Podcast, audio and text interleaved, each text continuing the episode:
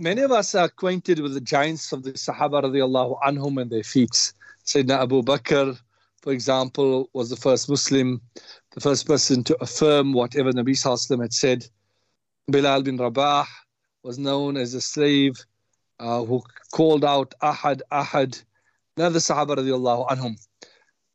But amongst the galaxy, there were many, many Sahaba radiallahu anhu that had exemplary character. And how they interacted with Nabi sallallahu alayhi wasallam and how Nabi sallallahu interacted with them in terms of uh, the interchange that took place. So th- that is of particular interest. Uh, amongst the Sahaba radiallahu anhum, there was a Sahabi by the name of Nu'ayman ibn Amr al-Ansari. He belonged to the Banu Najjar tribe of Medina. And uh, being amongst the earliest Muslims of the city, Nu'ayman, just as the rest of the Sahaba, had particularly or had participated in numerous battles, including Uhud, Khandaq, Badr, etc.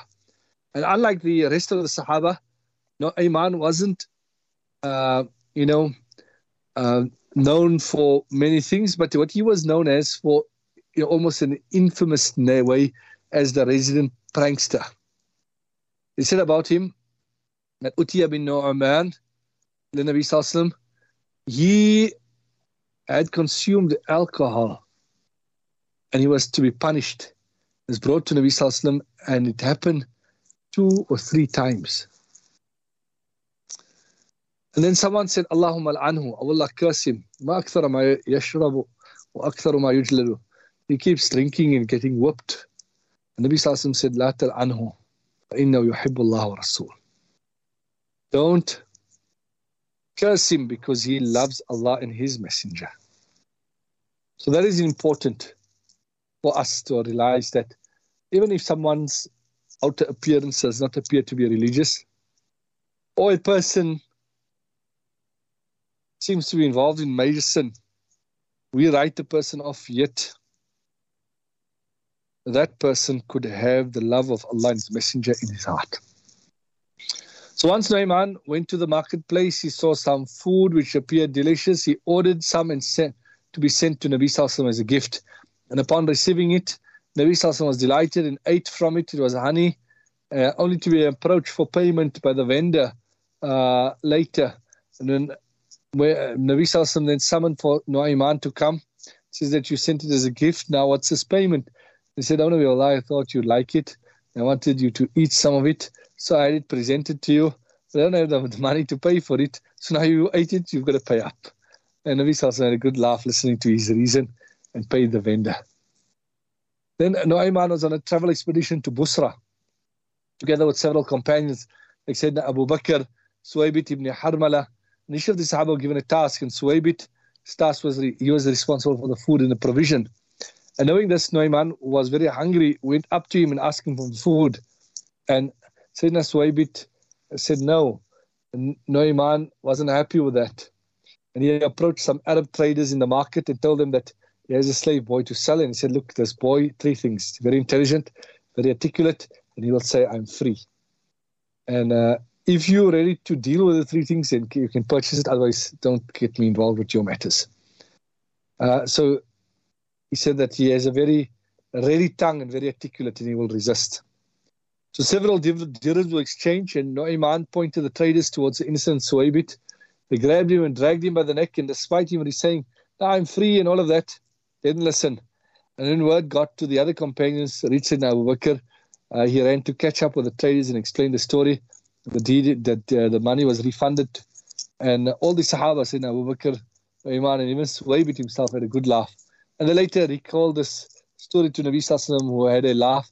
فضحك عليه النبي صلى الله عليه وسلم حولا for a whole year you know they would think about it ah, that was a, a really really funny one in the time of Sayyidina Uthman there was a blind man in the masjid who once needed to urinate so obviously in that time someone would go and guide the blind man outside the masjid so Naiman said let me take care of it Naiman went to the blind man took him to a public area and told him that he's a place where nobody can see when the man urinated, everybody came running. So the man got scared and said, who was the young man who brought me here? And they said, It must be Nu'ayman. said, Where is he?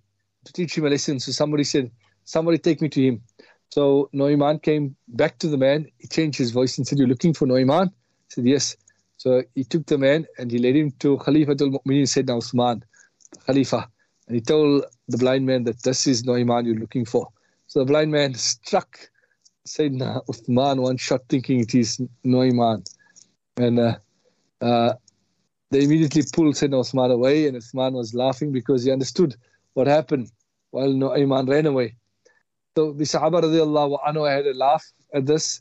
Noiman knew his limits, and the Messenger Sallallahu the Sahaba came to expect a certain type of behavior from him. He paid for it literally. He was, uh, you know, he was a joy to have around, uh, and that is why uh, this type of behavior, you know, it was endearing. It was something that brought them closer to each other. So these anecdotes don't give you the license to prank and laugh at the expense of others. It shows us that every person has a different personality. Nabi Sallallahu allowed for that. These lighter moments that Nabi Sallallahu shared with the Sahaba, it was like a balm for the soul. The Sahaba were deeply involved in important activities at the time. And these lighter moments would revitalize them. It would give them a new vigor, a new energy to their soul. Uh, making someone else happy and putting a smile on their face should never be underestimated. Inna min mujibat al-maghfirah idkhalu sururin ala akhik rawahu tabrani. Nabi Sallallahu said one of the things that maybe result in a person's maghfirah is making your fellow Muslim brother happy. It takes 10 muscles to smile and 100 muscles to frown. So humor is not just silly jokes, it's a way of seeing, interacting, and reacting to the world. Laughter is a language of human emotion that is shared. Everyone laughs in the same language. Laughter can build bridges across barriers. Humor creates a relaxed atmosphere. You need to uh, be mature to have a good sense of humor. It takes wit and intelligence execute humor without offending others. Nabi Sallallahu used to have lighter moments. He used humor to endear, to cheer up, to teach those around him. Uh, this was so that people could benefit to a greater extent. Think about, you know, the incident where a person came أن رجلا استحمل رسول الله صلى الله عليه وسلم فقال إني حاملك على ولد ناقة came for conveyance and Nabi Sallallahu Alaihi said I'll put you on a baby of a camel so the person said ما أصنع بولد ناقة what will I do with the baby of a camel and that is where Nabi Sallallahu said that وهل تلد الإبل إلا النوق every camel is a baby of another camel uh, there's an incident of the lady who came and said أدعو الله أن يدخلني الجنة make dua that Allah enters me into Jannah. And Nabi Sallallahu Alaihi Wasallam said, Ya Umma Falan, in al Jannah la tadkhulaha juz. All ladies want into the Jannah. فولت tabki, she turned away almost like crying. And then Nabi Sallallahu Alaihi Wasallam said, أخبروها أنها لا تدخلها وهي عجوز. She will not enter it while she is an ajuz old lady. إنا أنشأناهن إنشاء فجعلناهن أبكارا. So that is what, uh, you know, that interaction was a way of endearing this lady. Imagine if she was just the dua was made for her. That is it. Yeah, now we have a situation where an entire incident around it. And that is what we need to keep in mind. The humor of Nabi Sallallahu was not just humor for the sake of humor, but also uh, it had principle, values, lessons, the right example and behavior. And there's a strong relationship between humor and emotional intelligence. In simple terms, it can be stated that a person who does not have emotional intelligence, it's difficult for him to apply humor in his life. So, we do have our laughs and our chuckles. We should keep it within the boundaries of the Sharia, what is acceptable. Nabi Sallallahu said, وَيْلٌ لِلَّذِي يُحَدِّثُ فَيَكْذِبُ لِيُضْحِكَ بِالْقَوْمِ وَيْلٌ لَهُ وَيْلٌ لَهُ uh, Woe and destruction to a person who narrates stories to make people laugh and uh, that is it. The person narrates stories to make a person laugh, and the story is actually not correct. It's a lie. So Mullah Nasruddin, you know, a man asked him, "Tell me, who is your best friend?" This is my best friend is the one who will feed me the best. And I said, "Okay, I'll feed you the best. Are you my best friend now?" And Mullah Nasruddin said, uh, "Friendship cannot be gained on credit." Another friend asked Nasruddin, how does one become wise? And Nasruddin said, listen attentively to wise people when they speak. And when someone is listening to you, listen attentively to what you're saying. So that is wisdom in humor, you know. And what we need to keep in mind is that we need to abstain from backbiting and slandering in our humor. Humor and lightheartedness should not be excessive. لا تكثر الضحك فإن كثرة الضحك تميت القلوب. Do not laugh too much because it kills the heart. Humor should not include mocking or jeering of someone else. We should not highlight the faults of others. The humor should be, you know, sanctified and protected. The honor of the mu'min. Therefore, the humor should not violate that. We have tendency to make jokes about people. Don't make jokes about race. Don't make jokes about people's ethnicity. Don't make uh, uh, jokes about where, which gam the person comes from or the links in that regard, it can be offensive. Also, don't make jokes about aspects of deen. Comedians have made careers through mocking religion. And this can lead to trivializing deen and it can be tantamount to kufr and disbelief. Laughter should not be excessive. You have people for whom everything is a joke. People don't take them serious people say when he speaks, you need to take it with a pinch of salt. In fact, not just a pinch of salt, with bags of salt. Uh, so laughter should not be excessive. In laughing, in joking, uh, you know, the, the Messenger Sallallahu was moderate. He struck the perfect balance between uh, the extremes of people who are constantly frowning or someone who's constantly uh, mocking and jeering and laughing. There's a place for everything. There are people who are willing to spend hours joking friends. When they come home, they can't share joke with the with the wife and the kids. So that that is obviously against moderation. Uh, Ibn Zayd is mentioned.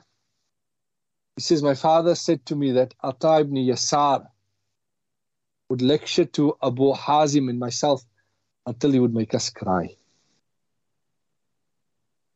Then he would lecture us until he would make us laugh. And then he would remark, there's a time for this and a time for that. There's a time for laughter, there's a time for crying.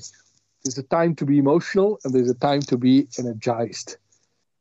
So we need to live our lives smiling and giving smiles to others. That is the type of balance that we need to strike in our lives. The Messenger وسلم, went out of his way. Said Anas radiallahu had a young brother by the name of Umair who kept a bird as a pet. Then his pet died. He was a young boy who was in a gathering of big people.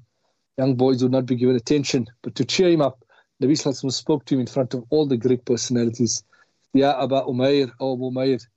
Now he's not the father of Umair. This is just a way to make him feel important. Nabi Sallallahu said, Ma fa'ala nuhair. What happened to the bird? Fact that Nabi Sallallahu asked him about the bird would be a means of comfort to the boy. Yes. If you look at the events that were unfolding in the life of Nabi Sallallahu serious battles, loss of dear ones, but he took up the time. He took out the, you know, to cheer up a young boy. Sometimes as a father, we don't know what are the issues troubling our own sons. What is making my son sad? What is making my daughter sad? Uh, if he if he comes up, if they come up to us dad says, That is no big deal. Don't trouble me with these small issues. Nabi Salsam had time for everyone. The old lady, slave girl who took him by the hand. And Nabi Salsam's humor was based on ambiguity and a play of words. There's a double meaning. Your mind goes to the first meaning, he intends a more distant meaning.